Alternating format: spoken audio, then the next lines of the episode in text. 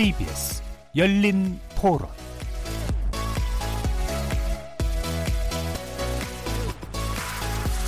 안녕하십니까. KBS 열린 토론 정준희입니다.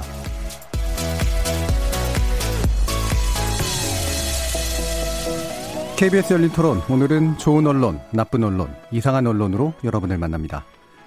지난주 9일 고 박원순 서울시장의 실종 소식 이후로 사망이 확인되기 전까지 수백 건의 속보가 터져나왔지만 결국 대부분 오보였습니다.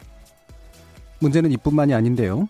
온라인 커뮤니티나 개인 SNS를 무분별하게 인용해서 당사자들에 대한 잘못된 추측과 감성적 언사를 늘어놓는 일들이 많았습니다. 일부 인터넷 방송을 상대로 하는 고솔 고발까지 이어지고 있죠. 자, 이렇게 자살 보도 권고 기준도 또 그렇다고 성폭력이나 성희롱 보도 관련된 기준도 제대로 지키지 못한 언론사들이 많았던 겁니다. 세 분의 저널리즘 전문가들과 함께 박원순 서울시장 사망 관련 언론 보도의 문제점 자세히 짚어보겠습니다. 그리고 언론 피해 조정기구인 언론중재위원회가 올 상반기 언론사를 상대로 총 425건에 달하는 시정 권고를 내렸는데요. 이 가운데 정의기억연대가 지난 6월 제기한 정정보도와 손해배상 신청에 대한 심사 결과도 발표됐습니다. 관련해서 이어지는 2부 언론중재위원회 역할, 위상 그리고 이 중재 결정의 이유나 배경 조목조목 살펴보겠습니다. KBS 열린 토론은 여러분이 주인공입니다. 문자로 참여하실 분은 9730으로 의견 남겨주십시오. 단문은 50원, 장문은 100원의 정보 이용료가 붙습니다. KBS 모바일 콩, 트위터 계정 KBS 오픈, 그리고 유튜브를 통해서도 무료로 참여하실 수 있습니다. 시민 논객 여러분의 뜨거운 참여 기다리겠습니다. KBS 열린 토론 지금부터 출발합니다. 살아 있습니다. 토론이 살아 있습니다. 살아있는 토론, KBS 열린 토론. 토론은 라디오가 진짜입니다. 진짜 토론, KBS 열린 토론.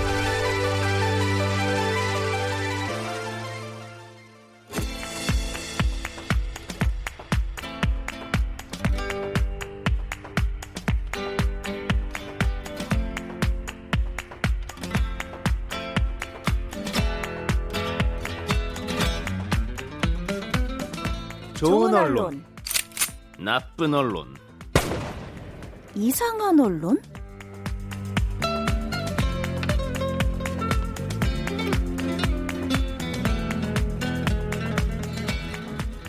오늘 함께 해주실 세 분의 전문가 소개하겠습니다.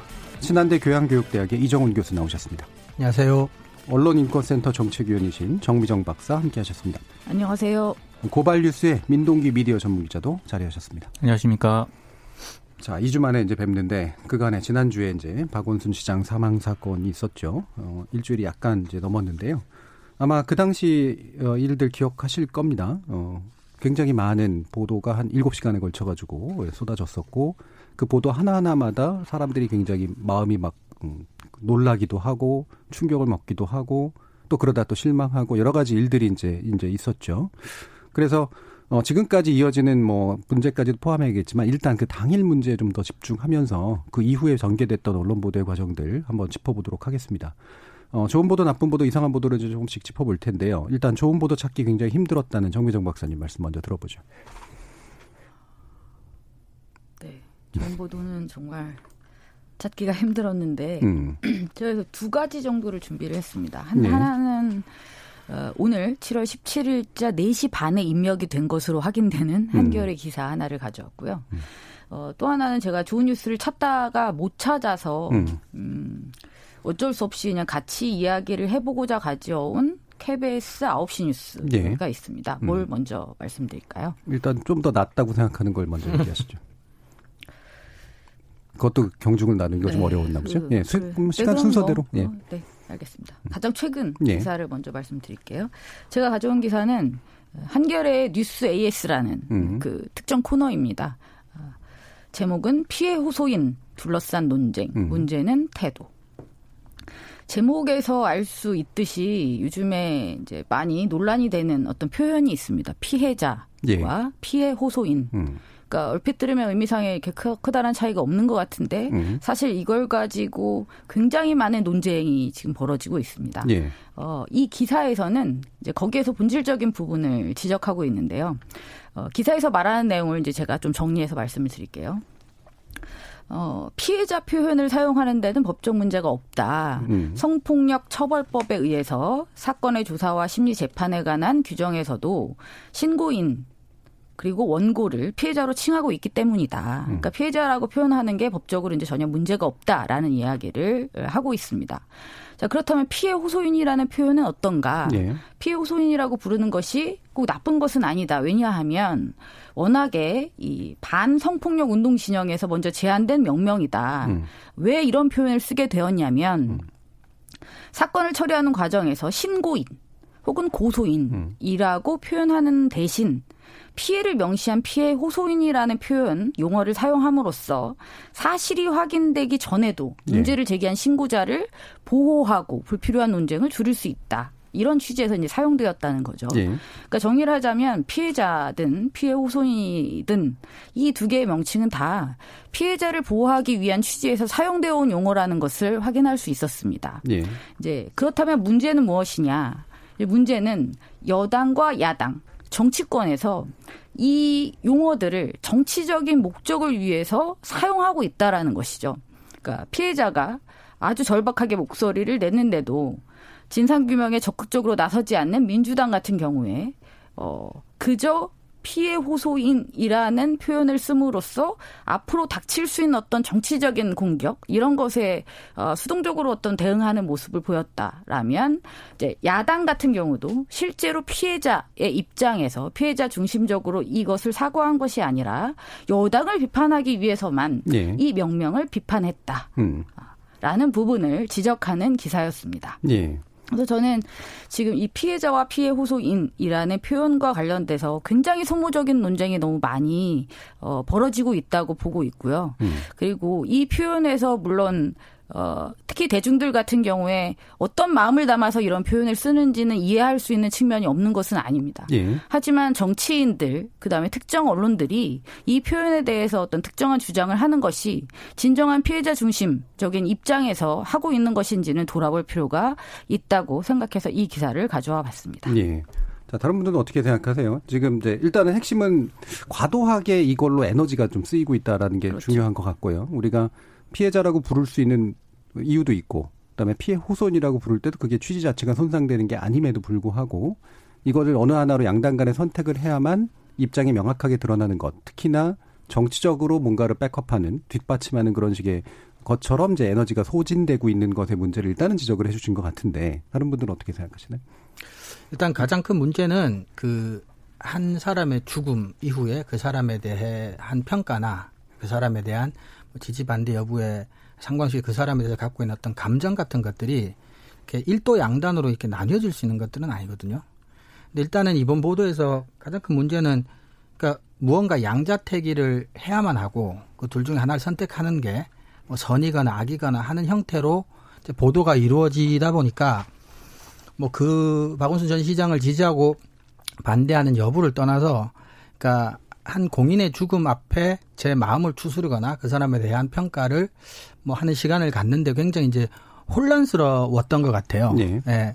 그리고 저는 사실은 한 정치인에 대한 지지조차도 그 사람에 대한 100%그 사람이 좋은 사람이기 때문에 지지를 한다거나 또 100% 나쁜 사람이기 때문에 지지를 한다거나 하진 않는 것 같은데 이번 언론 보던 그리고 또 그 사건이라고 할까요? 그 죽음이 채 얼마 되지도 않은 상태에서 계속해서 이런 양자택일을 강요하는 상황 속에서 뭔가 우리가 한 사람의 죽음 그리고 그 죽음을 이루게 한 원인 뭐 이런 것들에 대해서 좀 그리고 그것들이 향후에 갖게 될 사회의 어떤 교훈이나 뭐 이런 것들에 대해서 좀 차분하게 돌아볼 수 있는 시간을 뭐 아직도 사실 저는 좀 못 갖고 있는 게 아닌가 저 개인적으로도 네. 그런 느낌이 있고 그래서 그런 점 좀 많이 아쉬운 것 같습니다. 음, 그러니까 상당히 좀 그 시기에 맞는 어떤 대응들이 필요했는데 어, 초기에 현재로서는 상당히 혼란스러울 수밖에 없는 시기에 너무 감당 불가능한 그런 이야기들이 많이 터져 나왔다 이런 얘기셨던 것 같아요. 민동기 기자님은 제가 예전에 썼던 기사를 예. 찾아봤거든요. 음. 그리고 제가 이제 데스크로 있을 때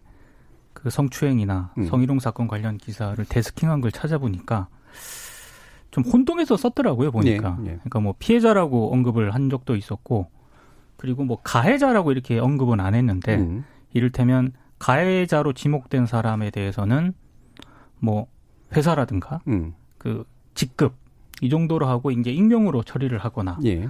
이런 식으로 이제 처리를 해왔고요.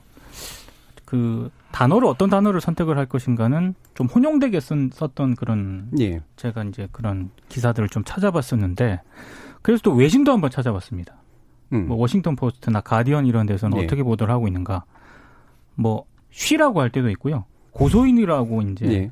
명칭을 할 때도 있고 그리고 아예 그 피해자에 대한 실명, 음. 그 피해자가 어떤 어떤 어떤 성추행을 당했다 라고 이제 이렇게 주장을 하고 있다. 예. 이렇게 좀 팩트 위주로 이제 전달을 하는 그런 경우가 많습니다. 음. 그래서 제가 이제 왜 그럼 이렇게 우리 사회에서는 지금 박원순 시장의 성추행 의혹 사건을 둘러싸고 그 명칭 가지고 이렇게 어, 엄청난 지금 논란이 불거지고 있느냐? 예. 박원순 시장을 비롯해서 이번 사건을 바라보는 그 시각들이 워낙 양분이 돼 있기 때문에 음. 그 양분돼 있는 시각차 양쪽에서 서로 다른 어휘를 좀 선택하고 있는 거 아니겠습니까? 예. 그러니까 그런 부분들이 더 이제 더 이 논쟁을 좀 촉발시킨 그런 요인이 있는 것 같습니다. 음. 저는 제 생각을 밝히자면 저는 기본적으로 유보적이고 중립적인 입장을 좋아하기 때문에 그러니까 사실 확인의 문제가 되게 중요하다고 보고 어 그래서 그 정도면 피해 호소인이라는 걸 쓰는데 전혀 문제가 없다라고 이제 개인적으로 더 선호하는 그런 표현이긴 해요. 근데 이제 피해자 중심주의라고 하는 말이 저는 어떻게 좀 이해되고 활용되고 있는가에 대해서 우리 사회가 다시 한번 좀 짚어보는 계기가 됐으면 좋겠다라고 생각하는데 그러면 예를 들면 피해를 당한 분이나 피해 그분을 이제 옆에서 이제 도와주는 분들이 피해자라는 명칭을 쓰는 거에는 문제가 없겠죠. 왜냐하면 자기 주장이니까. 그리고 그 반대편에서 예를 들면 방어해야 되는 그런 입장에 있는 분은 피해를 호소하고 있는 사람 내지 고소인 뭐 이라는 식으로 이제 쓸 수 있다고 생각을 하고요. 근데 언론의 선택이 이제 문제인 거잖아요. 당사자가 네. 아닌 사람들이기 때문에. 그럼 언론은 이제 가치 판단을 내리는 거죠. 그래서 자기가 보기에 취재를 충분히 했는데 피해가 입증되거나 좀 상당 부분 사실로 확인되고 있다라고 본다면 음, 이를테면 이거는 법의, 법의 판단을 반드시 기다려야 되는 문제는 아니라고 생각을 하거든요. 그래서 자신이 취재한 바에 바탕을 둬서 거기에 대한 좀 더 강한 말을 쓰거나 또는 그렇지 않거나 예, 태도가 좀 갈릴 수 있다라고 이제 저는 개인적으로 판단을 하거든요. 그래서 법적으로 이 용어가 맞다 아니다라고 하는 문제는 저는 약간은 논외인 것 같아요. 정민정 박사님. 그 좀 아까 기자님이 그렇잖아요. 음. 예, 그러셨잖아요. 음. 이 사안에 대해서 너무 이제 양분된 입장이 있다 보니 더 이제 혼란스러운 것 같다. 근데 글쎄요, 저는 그렇게 양분돼 있기만 하지는 않을 거라고 생각해요. 예. 그러니까 왜냐하면 언론이 그 확인되지 않은 소스, SNS나 인터넷 커뮤니티를 떠돌아다니는 익명에 확인되지 않은 소스를 가지고 자꾸 분노를 조장하고 혐오를 조장하고 갈등을 조장하는 방식으로 기사를 써대서 그렇지. 음. 실제로 애도를 표하는 많은 사람들이 있고요.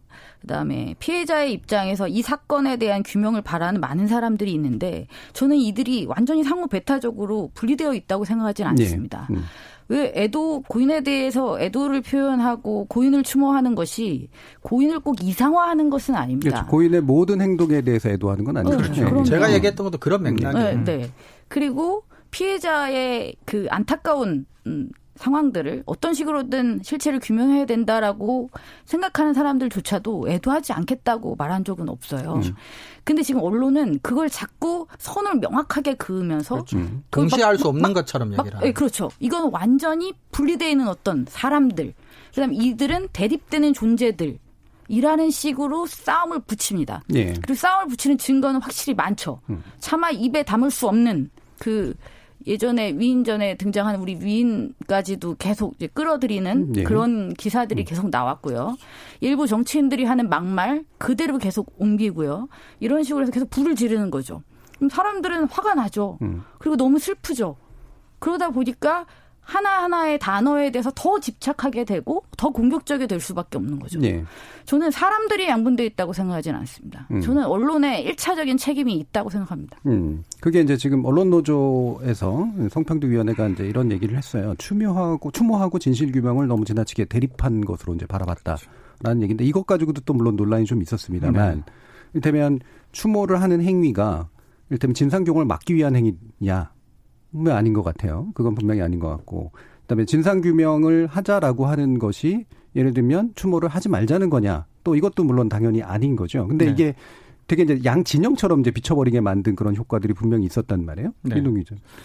그러니까 언론이 이제 그런 거를 부추긴 측면은 분명히 있는 것 같고요. 음. 그래서 언론에게도 좀 상당한 책임이 있다라고 보는데, 근데 어찌됐든 지금 피해자 측에서는 계속 그 피해자라는 단어를 왜 정치권이 쓰지 않느냐, 음. 서울시가 쓰지 않느냐 네. 이런 식의 문제를 분명히 제기를 했고요. 음. 또 그런 어떤 그 입장이라든가 주장에 대해서 또 이제 어, 박원순 시장을 추모하는 쪽에서는 방금 이제 정 박사님이 얘기한 아니 추모를 했을 뿐인데 우리가 그걸 막자는 거 아니다라고 음. 하면서도 그 과정에서 감정적인 어떤 좀 충돌이 분명히 있었다라고 네. 봅니다. 그래서 어 그래서 이제 시각차가 워낙 벌어졌고 그 용어 선택이라는 거에서 사실 제가 아까 제가 과거에 썼던 기사 데스킹 봤던 기사를 왜 언급을 해드렸냐면 그때도 용어를 되게 혼동되게 썼거든요. 네. 근데 그 용어를 가지고 아무도 뭐라고 하지는 않았습니다. 음. 근데 지금 그걸 가지고 매우 지금 음. 예민하게 지금 어 많은 분들이 반응을 하고 있거든요. 그러니까 저는 그 시각차가 감정적인 측면을 건드리면서 이 사안 자체가 굉장히 좀 입장이 좀 벌어진 벌어진 측면이 굉장히 크다. 네. 저는 그렇게 보고 있습니다. 그러니까 혹시 나는 추모는 하는데 그 성추행은 나는 이거는 뭐 가짜인 것 같다라고 생각하는 사람이 소수 있을 수도 있고 있을 수도 있고 반대도 있을 수도 있고 하지만 제 짐작에는 음. 다수의 사람들은 그 두 개를 동시에 할 수 없는 일이라고는 생각을 안 할 것 같아요. 네. 근데 보도만 놓고 보면 절대로 그 두 개를 동시에 하면 마치 안 되는 것처럼 지금 이제 보도는 그렇게 일부러 더 강하게 뭘 가르는 느낌이 있고 거기에다가 그 변수만 있는 게 아니라 또또 다른 한 분이 돌아가심으로써 또 그분을 조문하는 것과 이분을 조문하는 것 사이에 마치 뭐 또 심각한 뭔가 대립이 있는 것처럼 이렇게 이제 만들어지니까 그 어떤 공인의 갑작스런 죽음이 가지고 오는 그분의 지지 여부와 상관없이 약간의 혼란과 충격이 가시지 않은 상황에서 언론이 인위적으로 너무나 다양한 각도에서 일상적이라면 그어지지 않을 선들을 너무 복잡하게 많이 긋고 그걸 마치 강요하는 듯한 보도들이 너무 많이 쏟아지니까 보통 평범한 사람들이 그 두 가지를 동시에 할 수 없다고 생각하지 않는 사람들이 굉장히 혼란스러울 것 같다는 거죠. 예. 그러니까 사실 이 문제는 그러니까 피해 주장이 나온 이후에 그 피해 주장에 대해서 자기 자신을 방어할 수 있는 당사자가 목숨을 이제 잃었기 때문에 생긴 문제잖아요. 결과적으로는. 그렇죠. 그렇기 때문에 사실은 우리가 진상규명이라고도 표현하지만 그 진상규명 진실에 가까이 가는 과정이 상당히 지체될 수밖에 없는 조건이 된 건 너무나 명확합니다. 그렇죠. 그러면 결과적으로 피해자를 그러니까 피해임을 호소하시는 이 분의 피해 사실이 만약에 드러나야 한다면 그 사실을 밝히는 과정이 굉장히 어려워진 상태인 것만은 분명해요. 네. 뭐 공소권도 없는 상태고요. 네, 강제 수사하기도 어렵고 그렇다면 최대한 진실에 가깝게 다가가는 과정이 뭐가 가장 적합하고 합리적인가에 대해서 우리가 이제는 추모 이후에 이제 그걸 논의해야 그렇죠. 되는 이제 네. 그런 상태가 된 건데 너무 사람들이 굉장히 급해 버렸다라는 게 문제고 그게 이제 언론 보도에 상당히 촉발된 측면들이 굉장히 크다라는 네. 급하고 거죠. 급하고 너무 많았어요. 음.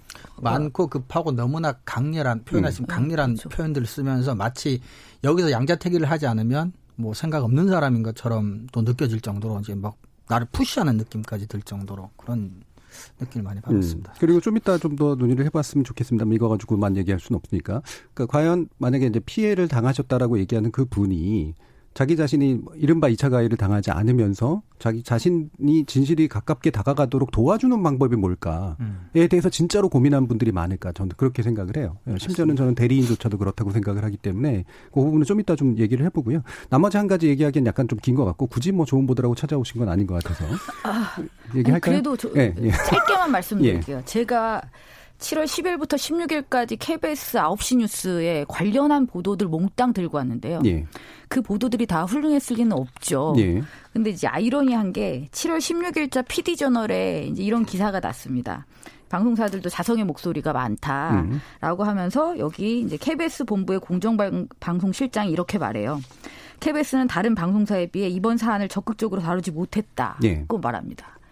이게 원인이었을 것 같아요. 음. 적극적으로 다루지 않았기 때문에 가장 좋았던 거라고. 음, 가장 덜 나빴다. 네, 음. 그렇죠. 그렇게 음. 저는 보고 있습니다. 그래서 10일부터 음. 16일까지 KBS 뉴스 9시 뉴스 같은 경우는 굉장히 차분합니다.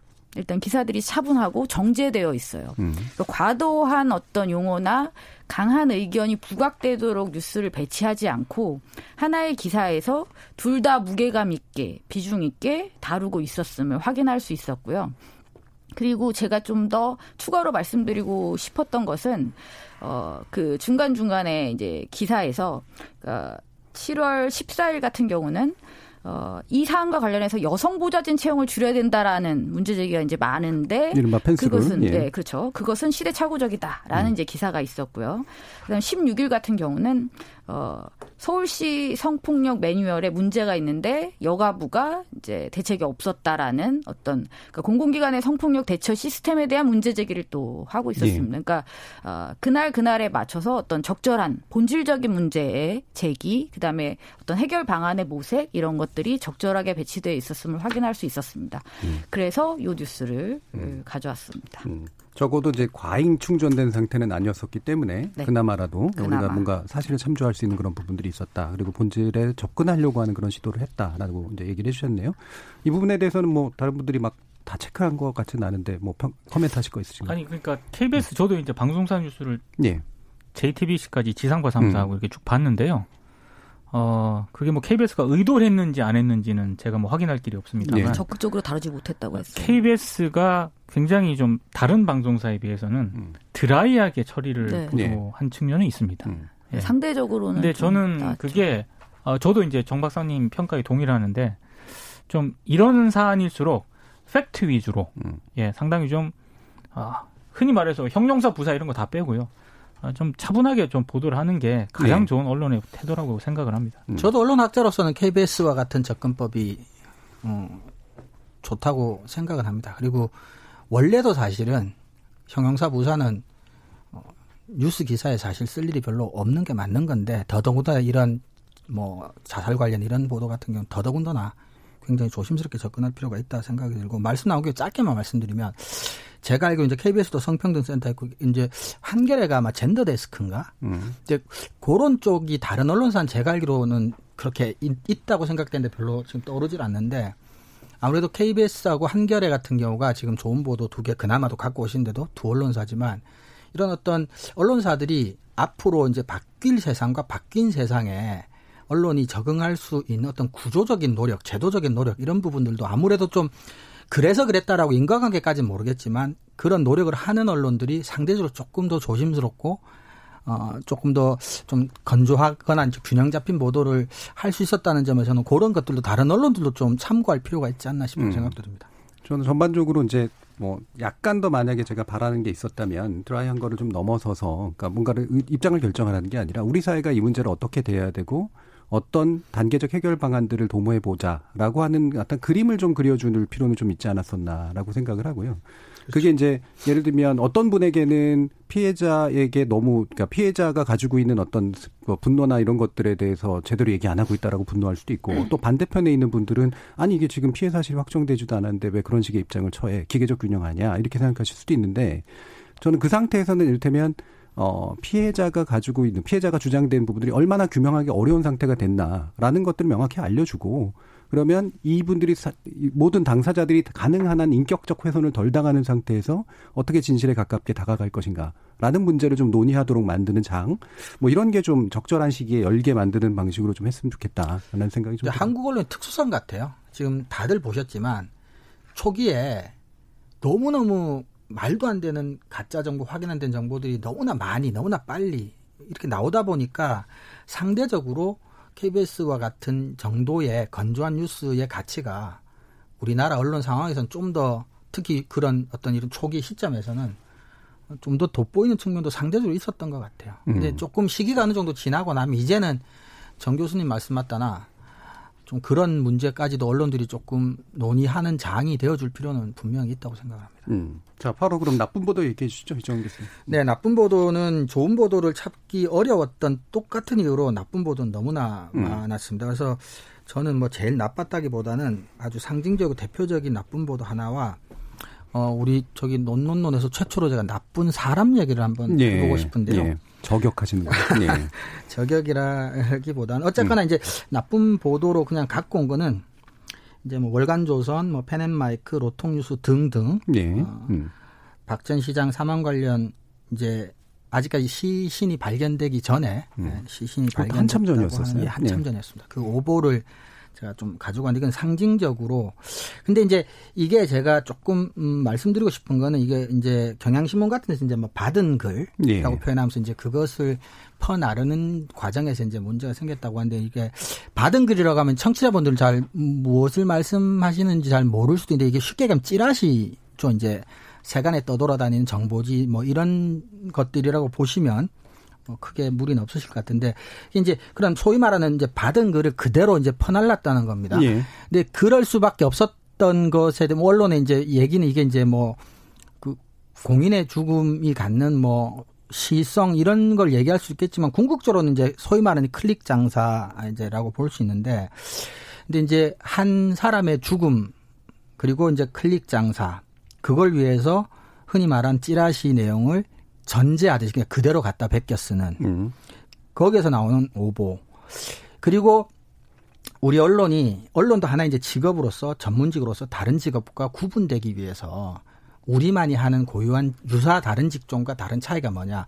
우린 최소한 찌라시를 만드는 사람은 아니다라고 음. 말하기 위해서 찌라시를 그대로 갖다 싣고 있는 현재 기자들이 어떤 주장을 스스로에게 할 수 있을지. 예.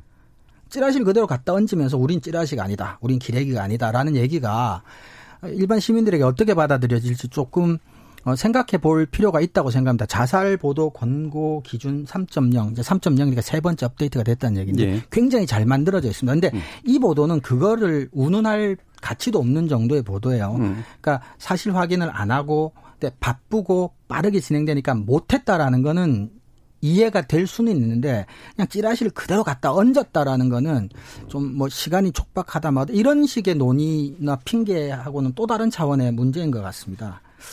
그래서 그리고 이제 나쁜 사람 얘기는 짧게 하겠는데요. 음. 박전 시장 사망 관련 현장 브리핑에서 음. 지금 이제 뭐 유튜버 신의 한수라고 알려져 있는데 예. 외모 훼손, 자살 방법, 성곽의 높이, 등을 질문한 사람들을 제가 나쁜 사람이라고 음. 어, 꼭 말씀드리고 싶습니다. 예. 아, 이거는 자살보도 권고 기준에서 가장 강력하게 어, 해서는 안 된다라는 이야기이기도 하고 또 하나는 그게 또 생중계가 됐어요. 예. 네, 그 부분도 저는 언론학자로서 도저히 이해하기 힘든 네, 보도 전문 채널에 의해서 생중계가 네, 되고 있었죠. 그렇게 됐습니다. 네. 그래서 이것들은 어 그래서 어 예를 들어 유튜버라 그래서 뭐 그런 일이 있을 수도 있다라고 한다면 그걸 가정을 해서라도 예. 한번 정도 거르고 순화시키기 위해서라도 절대로 생중계에서는 안 됐을 그렇죠. 거였고 예. 또 하나 이유는 또 하나 말씀드리고 싶은 거는 이제 더 이상 유튜버라는 이유로 음. 그러니까 이제 소위 말하는 전통적인 언론의 기자가 아니라는 이유로 뭐 책임을 뭐 면제를 받거나 비난을 조금 덜 받거나 할 수 있는 차원은 더 이상 아닌 것 같습니다. 예. 그래서 제가 나쁜 보도와 함께 나쁜 사람을 뭐 오늘은 꼭 한번 말씀드리고 싶었습니다. 예, 뭐 이 부분 사실 이제 그 시신의 상태라든가 뭐그 여러 가지 원인에 관련된 이야기들을 질문하는 것이 뭐 나쁜 일이다라고 하는 것에 대해서는 논의의 여지가 없는 것 같고요. 근데 이제 그게 이제 생중계 과정에서 이제 노출이 된 거, 뭐 의도하지 않았다라고 얘기할 수도 있겠죠. 근데 말씀대로 이제 그거 자체를 찍을 이유가 없었다라는 거잖아요. 그렇죠. 그 현장 자체를. 근데 어 되게 중요한 게 저는 한 가지 또 지적하고 싶은 게 아마 다른 분들도 이런 얘기를 하시는 일반인들이 있으시던데 현장에서 어떤 누군가가 그런 질문을 하면 재질을 왜 중간 하는 그렇죠. 사람이 하나도 없었을까라는 그 어떤 기자도 아무 네. 말도 하지 그래서 않았어요. 저도 얘기하고 싶었던 게그 네. 그 기자들이 그런 얘기를 해요. 이건 유튜버가 우리는 안 했다라고 그렇죠. 하는데 네. 피하고 있죠. 저도 이제 그 얘기가 조금 민망했던 게 음. 방금 정 교수님 말씀처럼 그 생중계 보신 분 알지만 그 누구도 음. 조용히 해요. 뭐 지금 그런 상황입니까? 제지한 예. 사람이 아무도, 아무도 없었어요. 없었어요. 자 그런 거 물어봐서 지금 우리가 문제가 되는 거 아닙니까? 뭐 라는 식의 그 얘기 하나도 왜 안 나오고 있을까? 네. 그렇죠. 근데 그거는 음. 제가 뭐 기자들의 입장을 옹호하는 건 아니고요. 예. 아, 통상 그렇게 자살이라든가 죽음과 관련된 어떤 그런 부분에 있어서 자세한 묘사 이런 거를 준칙 같은 거에 못하게 돼 있잖아요. 네. 그런데 통상 기자들이 현장에 가면 그런 걸 물어봅니다. 음. 물어보았던 게 관행이었고 그게 이제 fact check, 음. 기본적으로 fact finding이라는 이름 아래 에, 이제 보고를 하는 거죠. 그렇죠. 이제 보도할지 안 할지 나중에 결정하고. 나중에 결정을 하지만 예. 언론사 내부에서는 그 상황에 대해서 자세하게 보고를 하도록 음. 되어 있, 습니다 그래서 예. 아마 아, 그 현장에 있었던 기자들도 그게 큰 문제가 된다라는 생각은 하지 못했던 것 같아요. 보도는 안 하더라도 데스크가 질문하면 음. 네. 대답 못하면 소위 말해서 혼나니까. 그게 그게 아직까지 언론계는 이제 취재라는 그런 관행 이름 하에 예. 당연히 해야 되는 어떤 그런 질문 가운데 하나로 음. 생각을 하고 있거든요. 근데 저는 이제 음. 그민 기자님 말씀을 저도 이제 뭐 현장 경험은 없지만 언론 전공자로서 이제 그런 저런 얘기들을 어, 기자들한테 듣고 있는데 우리가 이제 자살보도 공고 기준이라는 거를 보건복지부 중앙자살예방센터와 함께 한국 기자협회 기자들이 같이 만들었단 말이에요. 그럼 뭐하러 만들었을까? 못 지키는 것도 아니고 관행처럼 대놓고 해오는 짓을 제일 먼저 하지 말라고 써놓은 권고 기준을 뭐하러 만들었으며 그리고 또 만들어 놓고 그러니까 못 지키는 것도 아니고 대놓고 안 지킬 거면 못하는 일인지는 사실 잘 이해하기 힘듭니다. 음, 그러니까 물론 이제 방금 민 기자님이 이제 지적해주신 부분이 이게 이제 보도를 하기 위해서라기보다는 기본적으로 최대한 많은 정보를 수집한 상태에서 이제 보도거리를 정한다라는 그렇죠. 의미에서 이해가 가능한 부분이 없진 않아요. 어, 그런데 이제 일단 이게 이제 보도 가치 자체가 있는 질문인가에 대해서도 그렇죠. 근본적으로 네. 사실은 기자분들이 생각하셔야 될 것 같고 그다음에 그 당시 상황이 이제 생중계되고 있는 상황이라면 이건 그 자체가 보도인 셈이잖아요. 이미 보도가 된 거죠. 예. 그러니까 보도 전문 채널 예. 통해서. 저는 보도 전문 채널에서 왜 생중계를 음. 하기로 결정을 했는지 거기에 대해서는 지금이라도 분명히 해명을 음. 해야 된다라고 생각을 합니다. 예. 왜냐하면 이게 무슨 유명인이라든가 어떤 음. 고위공직자의 뭐, 뭐 공항에서 기구를 한다거나 이런 음. 차원의 문제가 아니잖아요. 그렇죠. 예, 그러니까 생중계를 한다고 했을 때 이게 정제되지 않은 질문들, 특히 예. 한국의 기자들 같은 경우에는 음. 그 관행으로부터 탈피가 아직 안 돼 있기 때문에 음. 그 문제성 있는 질문들이 막 나갈 수밖에 없거든요. 근데 예. 그게 그대로 생중계가 된다는 거를 예상하지 못했다라고 한다면은 전 그건 굉장히 나이브한 판단이었다고 그러니까 생중계를 보고요. 해야 할 필요성이 있었다면 네. 생중계를 하는 게 맞지만 그렇죠. 지금 이번 사안 같은 경우에 생중계를 해야 될 정도로 그렇죠. 네, 그런 상황이 아니었죠. 네. 그리고 자살보도 준칙에도 나오지만 절대로 경쟁하지 말라는 것도 음. 거기 포함돼 있어요. 네. 그리고 만약에 민 기자님 말씀을 통해서 어쨌거나 기자들은 뭐 대놓고 질문은 뭐 생방, 생중계 되는 거 알았다면 했을지 안 했을지 의뢰 물어왔고 보도는 안 하더라도 음. 그렇다면 그 생중계를 하기로 결정한 언론사에서는 그러니까 우발적인 무언가가 발생할 수 있다는 거는 충분히 예상할 수 있었을 것 당연하죠. 같아요. 예. 게다가 생중계할 가치도 없었고 없었고 음. 또 자살 보도 공고 기준에 따르면 절대로 해서는 안 될 일이었는데 예. 그럼에도 불구하고 생중계를 했다는 거죠. 음. 그러니까 생중계를 할 만한 상황이 당연히 아니다. 이것도 명확하게 해야 될 것 같고 만약에 생중계가 진행되는 상황이면 이거는 단순한 이른바 백브리핑 취재라든가 이런 건 굉장히 다른 성격의 네. 어떤 장면이 연출된다라는 걸 명확히 염두에 두고 질문하는 기자들도 그랬어야 되고 네. 그걸 방송하시는 분들도 당연히 그랬어야 된다.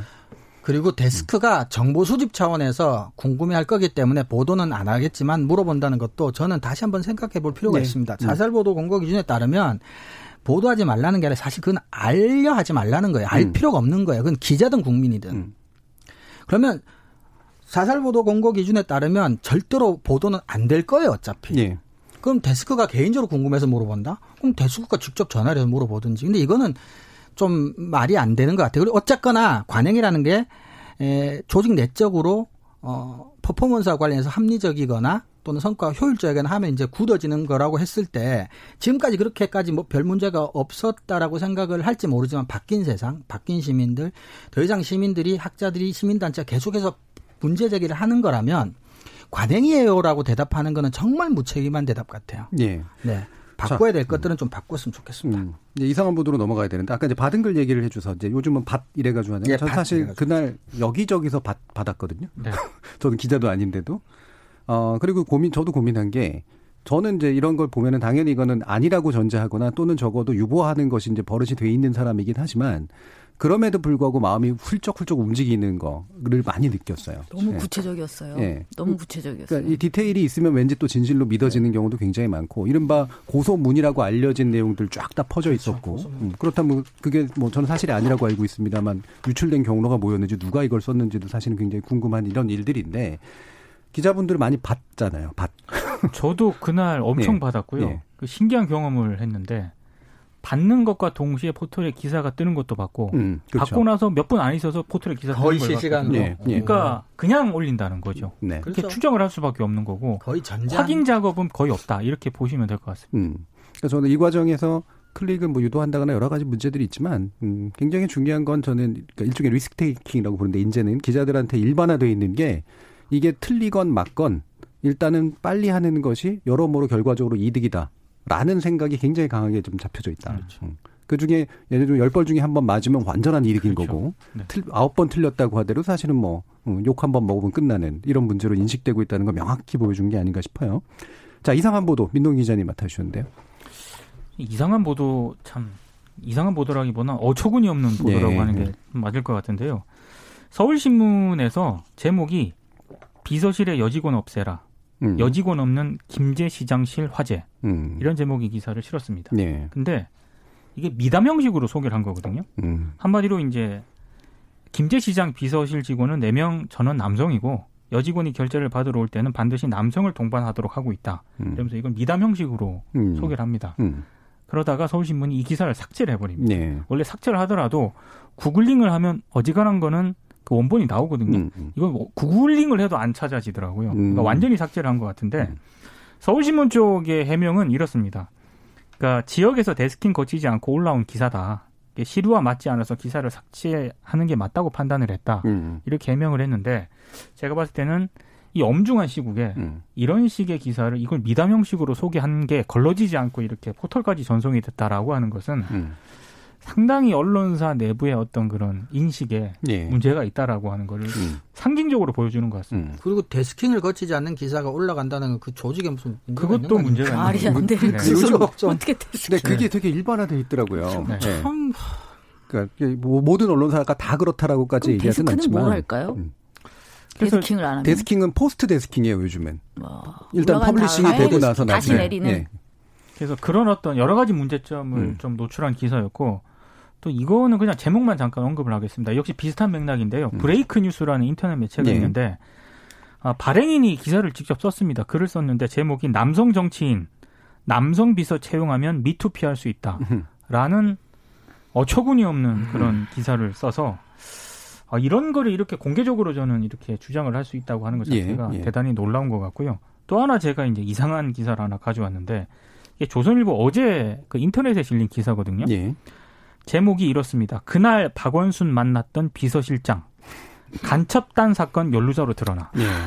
예. 저는 이게 이 제목을 보고 기사를 읽어봤는데 이거와 관련 이, 이 제목을 계기로 뭔가 다른 어떤 추가적인 네. 내용이라든가 정황이 뭐 전달을 하려고 하는 것으로 생각을 했거든요. 예. 근데 정말 이 내용이었습니다. 예. 이 무슨 뭘 의도를 하려고 이렇게 뭘 전달을 하려고 했는지 모를 정도로 이 기사를 왜 썼을까? 예. 정말 이상한 기사다. 음. 이런 생각이 좀 들었습니다. 이게 우리가 종종 이제 평가했던 그러니까 서로 연결성 없는 것들을 쫙 연결해 놓고 네. 음, 알아서 들어라고 하는 이제 그런 기사 유형이잖아요. 네. 정민정 박사님 어떻게 보세요? 저는 이제 두 개랑 별개로 음. 지금 시간이 없는 것 같아서 꼭 한 말씀만 음. 좀 음. 드리고 싶은데요. 고인을 매도하고 조롱하고 비난한다고 해서 피해자 편을 드는 게 아니다. 그렇죠. 예. 그리고 피해자의 피해를 제목에서 또 내용에서 상세하게 기술한다고 피해자 편을 드는 게 아니다. 그렇죠. 예. 라는 이야기를 꼭 하고 싶었습니다. 음. 그러니까 이른바 피해자 중심주의라고 하는 말을 이해하는 방식이 그렇다는 게 저는 되게 개탄스럽다. 그렇죠. 예. 사실 피해자에게 별로 관심이 없다는 얘기죠. 음. 예. 이정훈 교수님. 네, 저도 뭐 할 말, 할 말이 많으시나 하지는 않겠다. 뭐 이런 태도신가요? 네, 뭐 음. 시, 간도 별로 없다고. 알겠습니다. 사실은 이 부분은, 어, 우리가 앞으로도 또 이제 이야기할 기회가 있을지 모르겠습니다만, 어, 한국 언론의 문제점은 뭐 아주 집약적으로 보여준 그런 며칠간이었다라고 좀 생각을 하기 때문에 나중에 좀 더 지켜보면서 이게 모쪼록, 예. 그러니까 많은 사람들이 이 과정에서 상처 입지 않으면서, 예. 이 문제 구조적인 문제가 있다면 그거를 드러낼 수 있고 그다음에 그렇지 않다면 진짜 진실이 무엇인지에 대해서 이야기할 수 있는 그런 어, 시간들이 좀 만들어졌으면 좋겠습니다. 청취자들의 의견도 들어보죠. 정희진 문자 캐스터 불러보겠습니다. 네, 지금까지 청취자 여러분이 보내주신 문자들 소개합니다. 유튜브 청취자 소설이님. 기사 제목에 따옴표 인용, 속보, 단독 이런 거 붙어 있으면 의심부터 듭니다. 오보나 가짜 뉴스에 대해서는 언론사 자신이 나 망할 수도 있겠다 싶을 정도로 강하게 대처해야 합니다. 유튜브 청취자 제이별과 신님. 논논논. 열린 토론에서 제일 좋아하는 코너이자 가장 신뢰하는 패널들이십니다. 언론은 점점 더 좀비화가 심해지는 것 같아요. 표적 하나 잡고 우르르 몰려다니며 쏟아내는 기사들을 보면 정말 말문이 막힙니다. 안타깝고 답답하고 갑갑합니다. 콩아이디 6000번님. 모든 언론인들이 그런 건 아니지만 끊임없이 분열시키고 좌절감 유발시키는 가짜뉴스로 국민들 속이는 언론인들의 저희가 이해가 안 됩니다. 무엇을 얻으려는 건가요? 진심 이해하기 힘든 집단 중에 하나가 우리나라 언론인들 같아요. 왜 가짜뉴스로 국민들의 눈과 귀를 막으려고 하는 걸까요? 김현희님, 언론에서 관련 논의 주제를 양분화해 보도해서 국민들이 더 혼란스러워진 듯 합니다. 유튜브 아이디 야생화 편지님, 실종자 수색 중에 사망 보도 내는 언론은 대한민국이 유일하지 않을까요? 어느 한 곳에서 물어뜯기 시작하면 우르르 달려들어 난도질하는 언론들 부끄럽습니다. 릴레이 릴레이님, 이제는 제도적인 차원에서 젠더 의식을 공유하도록 언론사에서 노력할 필요가 있을 것 같아요. 개별적인 뉴스별로 확 뜨거워졌다가 식었다 하는 취재 관행 달라져야 합니다 라고 보내주셨네요. 네, KBS 열린 토론. 이 시간은 영상으로도 생중계하고 있습니다. 유튜브에 들어가셔서 KBS 일라디오 또는 KBS 열린 토론을 검색하시면 지금 바로 토론하는 모습 보실 수 있습니다. 방송을 듣고 계신 여러분이 시민 농객입니다. 계속해서 청취자 여러분들의 날카로운 시선과 의견 보내주세요. 지금까지 문자캐스터 정희진이었습니다. 토론이 세상을 바꿀 수는 없습니다. 하지만 토론 없이 바꿀 수 있는 세상은 어디에도 없습니다.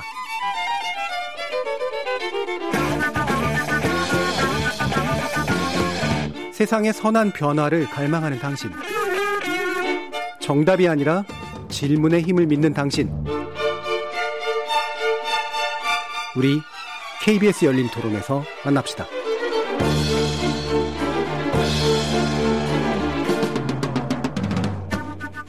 KBS 열린 토론 금요일 코너 좋은 언론, 나쁜 언론, 이상한 언론 2부 주제는 상반기 언론중재위원회 중재 결정으로 본 본 언론 보도의 문제점입니다.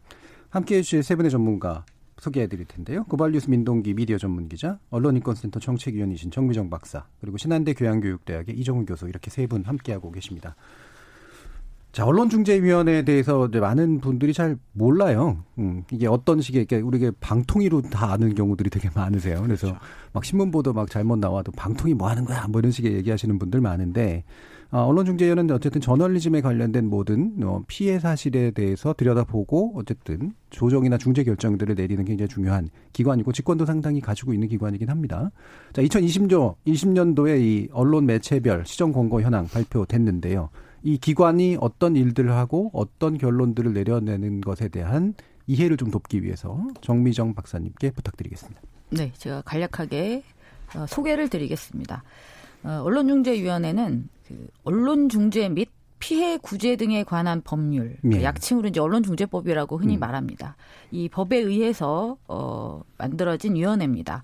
그러니까 언론 등 언론 등의 보도 또는 매개로 인한 분쟁의 조정, 중재 및 침해 사항을 심의하기 위한 조직이라고 할 수 있습니다. 음. 피해자는 크게 세 가지의 청구권을 갖는데요. 하나가 정정보도 청구권, 두 번째가 반론보도 청구권, 네. 세 번째가 추후보도 청구권입니다. 네. 어, 정정 보도는 말 그대로 이제 정정을 해야 되는 거죠. 사실이 아닌 음. 보도에 대해서 어, 피해를 입은 자가 청구할 수 있습니다. 정정 보도를. 그다음에 반론 보도는 말 그대로 이제 반론이죠. 그러니까 진실 여부랑은 상관없이 대립되는 어떤 주장과 음, 예. 입장을 네. 보도할 수 있게 한, 해주는 것. 그다음에 세 번째 추후 보도 청구권은 그 언론 등의 위해서 범죄 혐의가 있거나 형사상의 조치를 받았다고 보도 또는 공표된 자가 그에 대한 형사 절차가 결과적으로 무죄 판결 음. 혹은 이와 동등한 어떤 결과로 종결되었을 때 어, 언론사 등의 이 사실에 관한 추후 보도를 요청할 수 있는 청구할 수 있는 권한입니다. 네. 이렇게 세 개의 정정 보도, 반론 보도, 추후 보도를 피해자는 청구할 수가 있고요. 어, 이것을 청구하는 이제 관련해서 분쟁이 있는 경우에 피해자 아, 혹은 뭐 단체 혹은 뭐 언론사 등은 중재위원회에 조정과 중재를 신청할 수 있습니다. 음. 이게 이제 가장 간략한 설명이고요. 그 다음에 이제 또 하나가 더 있는데 언론중재위원회가 하고 있는 시정 권고라는 것이 예. 있습니다. 예. 이게 어떻게 보면 가장 좀, 좀 폭넓게 예, 아니 권고를 하고 있는 내용인데요. 언론의 보도 내용에 의한 국가적인 법익, 사회적인 법익 또는 타인의 법익이 침해된 사항을 심의해서 해당 언론사의 서면으로 시정을 권고할 수 있는 겁니다. 아, 근데 시정 권고는 약점이 있습니다. 법적인 강제력이 없고요. 그냥 말 그대로 권고입니다. 예. 권고. 네. 네, 대신 이 권고는 공표할 수 있게 되어 있습니다. 음. 그래서 지금 2020년 상반기 이 시정 권고에 대한 부분이 지금 공표가 예. 돼 있고요. 그다음에 공표가 된 이후에 언론사는 또 재심을 청구할 수도 있습니다. 예. 일단 간략하게 소개드렸습니다. 예. 그러니까 그 많은 분들이 이제 우리나라의 언론 규제가 어떻게 이루어지는지 잘 모르시는 분들이 많은데 실제로 언론의 규제가 없습니다. 정확히 그렇죠. 말하면 내용 규제가 없어요. 그러니까 방송 채널에서 언론을 다루는 경우에 방송통신심의위원회가 이제 규제 권한을 갖고 있는 건 있으나 일반적인 종이신문들 전반적인 언론에서는 규제가 없는 상태고요. 법적으로만 해결이 가능해. 네. 근데 그 법적으로 해결하는 게 일반 피해자들은 굉장히 어렵고 시간이 걸리고 돈이 드는 일이기 때문에 그래서 구제 장치로서 언론사와 뭔가 중재 조정을 한 것 이후에 그게 혹시라도 마음에 안 들면 법적으로 호소해 봐라. 라고 해서 이 이제 중재위원회를 설치해 놓은 그런 상태잖아요. 민동기 기자 많이 불려가셨죠. 아니 근데 이제 일반 시민들 입장에서 아니죠. 봤을 예. 때는 네. 그 언론 보도로 피해를 보신 분들한테는 음. 언론중재위원회가 나름 그 피해를 입은 것에 대해서 정당하게 이제 이의제기를 할 수 있는 그런 기구가 맞는 건 그렇죠. 기구인 네. 건 분명합니다. 좀 더 장벽이 낮은 기구죠. 네. 네. 근데 이제 저 같은 경우는 주로 이제 어, 미디어 비평지에 오래 있었다 네. 보니까 주로 언론사를 비평하다 보면은 이제 뭐 소송으로 가기 전 단계로 항상 언론 중재위를 음. 가거든요. 음. 근데 제가 평기자로 있을 때는 한 번도 안 갔습니다. 왜냐하면 음. 언론 중재위에 출석할 수 있는 자격이 간부죠. 예. 부장 이상이 예. 돼야 예. 되거든요. 예. 제가 한참 그냥 평기자로 있을 때는 제가 쓴 기사를 비롯해서 한 번도 안 갔는데 음. 부장을 달고부터는 예. 후배 기자가 쓴 것을 비롯해서 모든 모든 이제 언론 중재위를 가게 됐거든요. 예. 근데 저는 좀 약간 답답했던 게 있었어요. 음, 음. 그러니까 중재위한테 제가 뭐, 뭐 강하게 불만이 있다거나 음. 이런 건 아닌데, 일테면 반론을 받지 않습니까? 기사에. 음. 당연히 반론을 받으면 일단 정정 보도를 청구를 하거든요. 예. 그럼 이제 중재위 가서 항상 이제 뭐 논쟁을 합니다. 그러면 반론을 받았는데, 음. 어, 정정을 요구를 하는데 어찌됐든 중재위 쪽에서는 반론을 또 받는 선에서 매듭을 지으려고 해요. 그렇죠. 그게 예. 하나의 성과로 음. 이제 남기 때문에 조정 결과니까 조정 음. 결과로 음. 남기 때문에 반론을 받았는데 또 반론을 받아야 되냐라고 음. 당연히 이의제기를 하지만 결국에는 이런저런 논쟁을 하다가 반론을 받았는데 다시 반론을 받게 되는 그런 상황이 펼쳐지거든요. 예. 그러니까 그런 부분은 되게 좀 답답했던 것 같아요. 음. 그러니까 중재위는 어떻게 해야 불성립까지 갈 수 있는 거예요? 그러니까 그, 그 결정에 대해서 음. 양쪽이 다 못 받겠다라고 하면은 음. 이제 법정 그럼 안 받으셨으면 되는 거잖아요. 근데 이제 그렇게 되면 이제 소송으로 가게 되고 네. 이러니까 그럼 이제 비용도 음. 생기고 부담도 네. 생기고 그래서 그래서 언론사에서는 받죠. 음. 정정이 아니라 음. 반론 정도라면은 그냥 그 선에서 음. 사실 제가 부장 부장으로 있을 때 이제 그렇게 중재위에서 중재안을 냅니다. 음. 그러면 이제 잠깐 밖에 나가요. 음. 국장한테 보고를 하는 거죠. 이 정도 선에서 매듭을 지어도 되겠냐 그러면 음. 이제 오케이를 하면은 이제 다시 받게 되는 그래서 중재위가 어지간해서는 뭐 소송으로 안 가는 그런 단계이거나 혹은 반론 차원에서 어, 매듭을 지으려는 그런 경향이 네. 매우 강하기 때문에 그런 부분에 있어서는 조금 불만이었죠. 음. 사실 이 부분이 되게 중요한 부분인데 언론중재위원회가 피해 구제에 관련된 벌, 법률로 만들어져 있지만 실질적으로는 조정. 역할이고 그렇죠. 네. 한 발자씩 물러서세요 정도로 이제 성과를 만들려고 네. 하는 경향이 사실 없지 않아요. 그래서 실제로 진실을 찾는 기관은 분명히 아니고 그 과정에서 생기는 한쪽의 불만이 다른 쪽에 의해서 사실은 무시되는 경우도 굉장히 좀 많거든요. 그래서 실질적인 구제 효과가 있느냐에 대해서 의문을 품으시는 분들도 있으나 그럼에도 불구하고 따라서 이제 이렇게 뭔가 좀 유보적인 태도를 가지고 있는 언론중재위원회임에도 불구하고 여러 가지 지금 권고 사항들이 나왔다라고 하는 건 들여다볼 필요는 있는 것 같아요. 그리고 또 한 가지 이제 또 제가 말씀드리고 싶은 건 미디어 오늘은 사실은 언론사와 언론사 간의 관계인 거죠. 네. 음, 그러니까 지금 피해 입은 일반인과의 관계가 아니라 대부분의 네. 경우는 언론사가 이제 그걸 요청한 거란 말이에요. 주로 이제 보수 신문이라든가 그렇죠. 예, 비판받은 쪽과 항상 중재위를 많이. 음. 예. 저는 사실 이 부분이 그래서 좀 걸리는 게 언론사는 자신이 보도할 힘을 가지고 있는 데들이에요. 그렇습니다. 예. 예. 그래서 자기가 자, 반론을 자기 스스로 갈수 있거든요. 네. 언론의 힘을 이용해서. 이미 너무 잘하고 있어요. 예. 그래서 대부분의 경우에 소송 갈 필요도 없고 서로 반론을 막 거쳐가면서 교정해주고 이런 방식으로 충분히 가능한데 원래 언론 중재위원회가 설치된 본래 목적은 반론을 펼칠 수 없는 힘을 가지지 못한 사람들이 그걸 어떻게든 좀 음, 피해를 구제를 받기 위해서 그렇죠. 만들어진 기관이죠. 네. 그래서 언론중재위는 이렇게 언론사와 언론사 간의 어떤 이해 갈등을 중재하는 기관처럼 또 되어버리는 경우들도 좀 있어서 그게 좀 안타깝습니다. 그러니까 제가 중재위를 예. 좀 많이 간 편인데 갈 때마다 뭐 일반 시민들도 보긴 하지만 예. 언론사 관계자들이 그렇게 많이 그렇죠. 보거든요. 그렇죠. 예, 그러니까 그게 굉장히 언론사들도 중재위를 많이 음. 지금 이용을 하고 있다는 거죠. 음, 예. 그렇죠. 예, 언론사가 자기들에 대한 이야기를 그렇죠. 중재위에 제소해 버리는 이런 일도 굉장히 많다라는 것도 좀 지적을 해야 될 것 같은데 크게 두 가지 문제입니다. 하나는 어, 인사이트 같은 또는 위키트리 같은 어, 이른바 안 좋게 말하면 이제 기생 언론이라고까지 욕먹고 있는 이런 언론사들에 대한 여러 가지 시정 권고가 굉장히 많이 이제 등장했는데 인사이트가 제일 많았죠. 권고 건수가 21회에 해당했고요. 위키트리가 이제 13건입니다.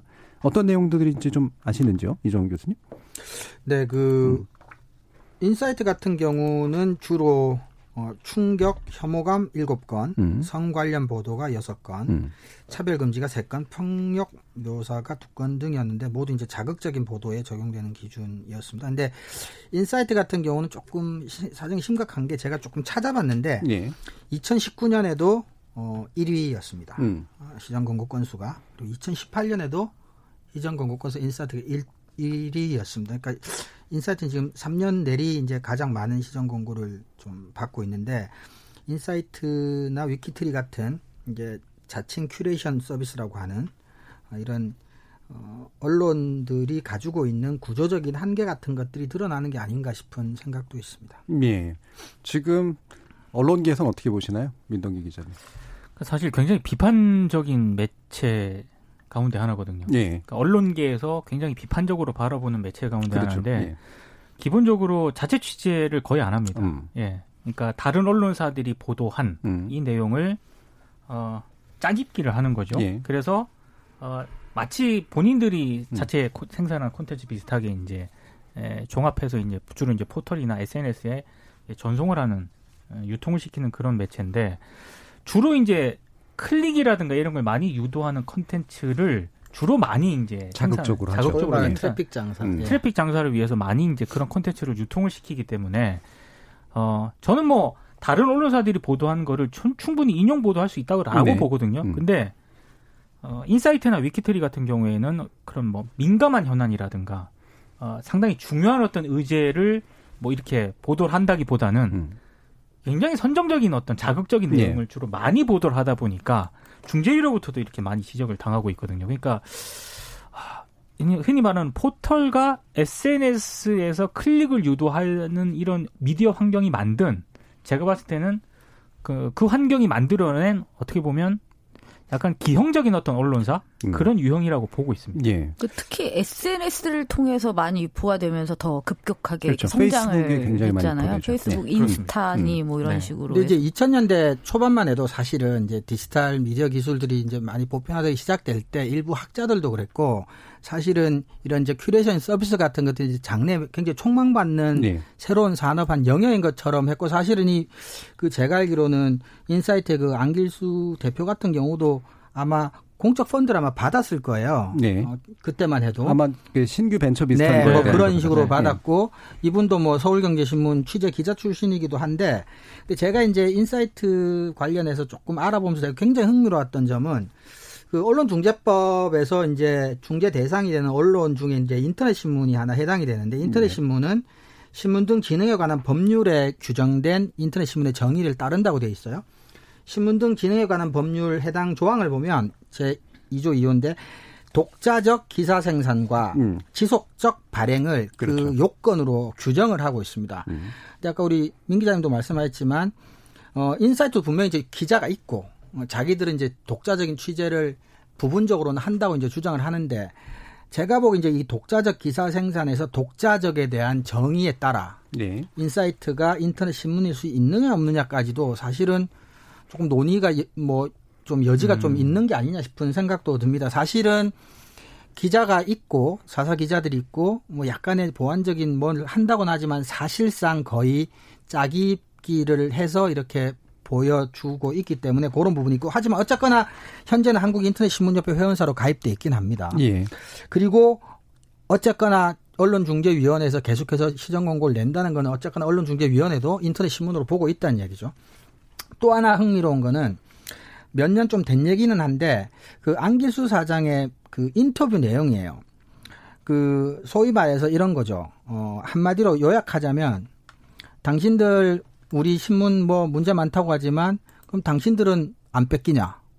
당신들은 아, 안 뺏기냐? 어, 예. 안 뺏기냐? 아, 나는 뺏는다는 줄 알고 예, 예. 어, 안 예. 뺏기냐? 예.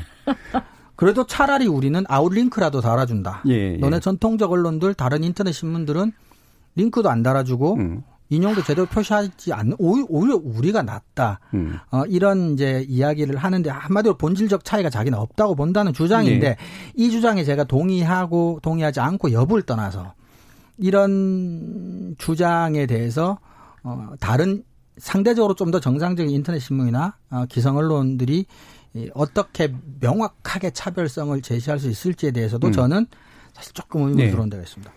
이게 이제 저널림 스 토크쇼 제2에서 작년 9월에 제가 있을 때 다뤘었는데 거기에 이제 그 취재 기준 과정이 나오는데 예전 기자였던 분이 나와서 어떻게 10개 정도를 뚝딱 만들어낼 수 있는지를 시연합니다. 예. 말 그대로 긁어와서 붙이고 제목 따라락 하고 달면 1분에서 2분이면 만들어요. 이거를 몇백 건씩 만드는 게 그분들의 역할이거든요. 근데 제가 매출 구조까지 살펴봤는데 매출 구조 구할 수 있는 데이터로 보면 실제 자본금이랑 그다음에 어, 고용하고 있는 인력에 비해서 매출이 은근히 돼요. 네. 예. 돈 장사가 된다는 얘기거든요. 실제로 안길수 대표의 자산과 재산에 대한 여러 음. 가지 음. 썰들도 사실 좀 많습니다. 음. 그래서 이게 이제 과연 우리 언론에게 있어 이제 기생 언론이라고 표현하는 그런 네. 건데 사실 원래 뉴스 크리에이션 서비스 먼저 처음에 제안될 때는 뉴스들을 묶어서 해주는 그렇죠. 그렇죠. 예. 원래 생산된 뉴스를 그렇죠. 재편집해주는 정도지. 원래 curation이 그거죠. 예. 그렇죠. 내용에 대해서 이렇게 어디서 긁어가지고 하는. 박물관 큐레이터에서 온 얘기인데 그렇죠. 음. 단순히 짜깁다는 얘기는 아니에요. 그래서 제가 이 뉴스 큐레이션 서비스의 변형이라고 얘기하지만 이건 curation에 대한 모욕이다라고 음. 이제 얘기할 정도로 상당히 좀 심각한 문제를 안고 있습니다. 근데 뭐 여기에 대해서 제가 자세히까지 얘기를 안 하려고 하는 게 방금 말씀 주신 것처럼 기성 언론이 과연 여기로부터 굉장히 자유로운가? 그다음에 심지어는 기생 언론 기생 기성 언론들이 이걸 기생 언론이라고 욕하지만 사실 sub 언론들 만들잖아요. 그렇죠. 예, 예, 인터넷판으로 만드는데 그럼요. 인터넷판 운영마이 거의 똑같거든요. 네. 여기하고. 예. 본, 본 언론은 다른 식으로 하겠지만 그렇죠. 밑으로 sub로 달아놓은 그런 sub 브랜드 언론들은 거의 똑같은 방식으로 운영되고 있다. 앞서 저희가 토론했던 박원순 시장 관련 언론 네. 보도와 비교를 해봤을 때 그렇게 큰 차이는 음. 없는 것 같습니다. 네. 네. 그리고 SNS에 정 교수님 말씀하셨지만 지면에 실리지 않지만 음. SNS에 올라오는 어, 뉴스들의 내용 그리고 제목 뽑는 거 보면 뭐 특정인의 SNS 음. 그대로 긁어 와서 뭐 베낀다거나 음. 짝 입는다거나 그게 차이는 없죠. 음. 그리고 그게 굉장히 트래픽에 도움된다는 걸 알기 때문에 그렇게 기성 언론들도 활용을 한다라는 그렇죠. 거뭐 지적을 해야 될 것 같고요. 정의기억연대 관련해서 좀 짚어보죠. 음. 지난달 9개 어, 언론사 13개 기사를 대상으로 정의기억연대가 이제 삭제 및 정정보도 등의 이제 조정을 신청한 결과 8개 기사가 이제 조정 성립됐습니다. 자, 이게 어떻게 이런 직권 조정된 세 건의 기사에 대해서 한번 설명 좀 부탁드릴게요, 정 교수님. 네, 그 직권 조정 결정이라고 어 알려진 세 건은 이제 소위 말하는 그 아미 그러니까 BTS의 팬클럽 음. 이름이죠. 그 아미가 기부한 패딩이 할머니들에게 제대로 전달되지 않았다고 주장한 중앙일보와 한국일보 기사 각각 한 건씩과 또 다른 중앙일보의 정의연은 운동권 물주냐 재벌 뺨치는 그들만의 일감 몰아주기라는 내용의 기사 요 세 건이 이제 그 소위 말하는 이제 직권 조정 결정이 났습니다. 음. 그래서 중앙일보 기사는 정정 보도 결정이 났고 음. 같은 내용의 아미 기사를 다룬 한국일보 같은 경우는 이제 제목 수정 조정이 났습니다. 그리고 네. 정현 재벌 뺨치게 관련 단체들 일감 몰아줬다라는 중앙일보 기사는 반론 보도 게재로 이제 직권 조정이 났습니다. 네, 일단 정정 보도가 이제 좀 가장 좀 수위가 높은 거라고 볼 수 있고, 그렇죠. 그다음에 이제 반론 보도 정도로 조정된 케이스가 이제 있었던. 있고 제목 수정이 제목 수정까지 있었던 거고요. 그러니까 제목 수정은 한 정정 보도 한 중간쯤 되는 그렇죠. 그런 그렇죠. 형태라고 네, 볼 수가 있죠. 그렇죠.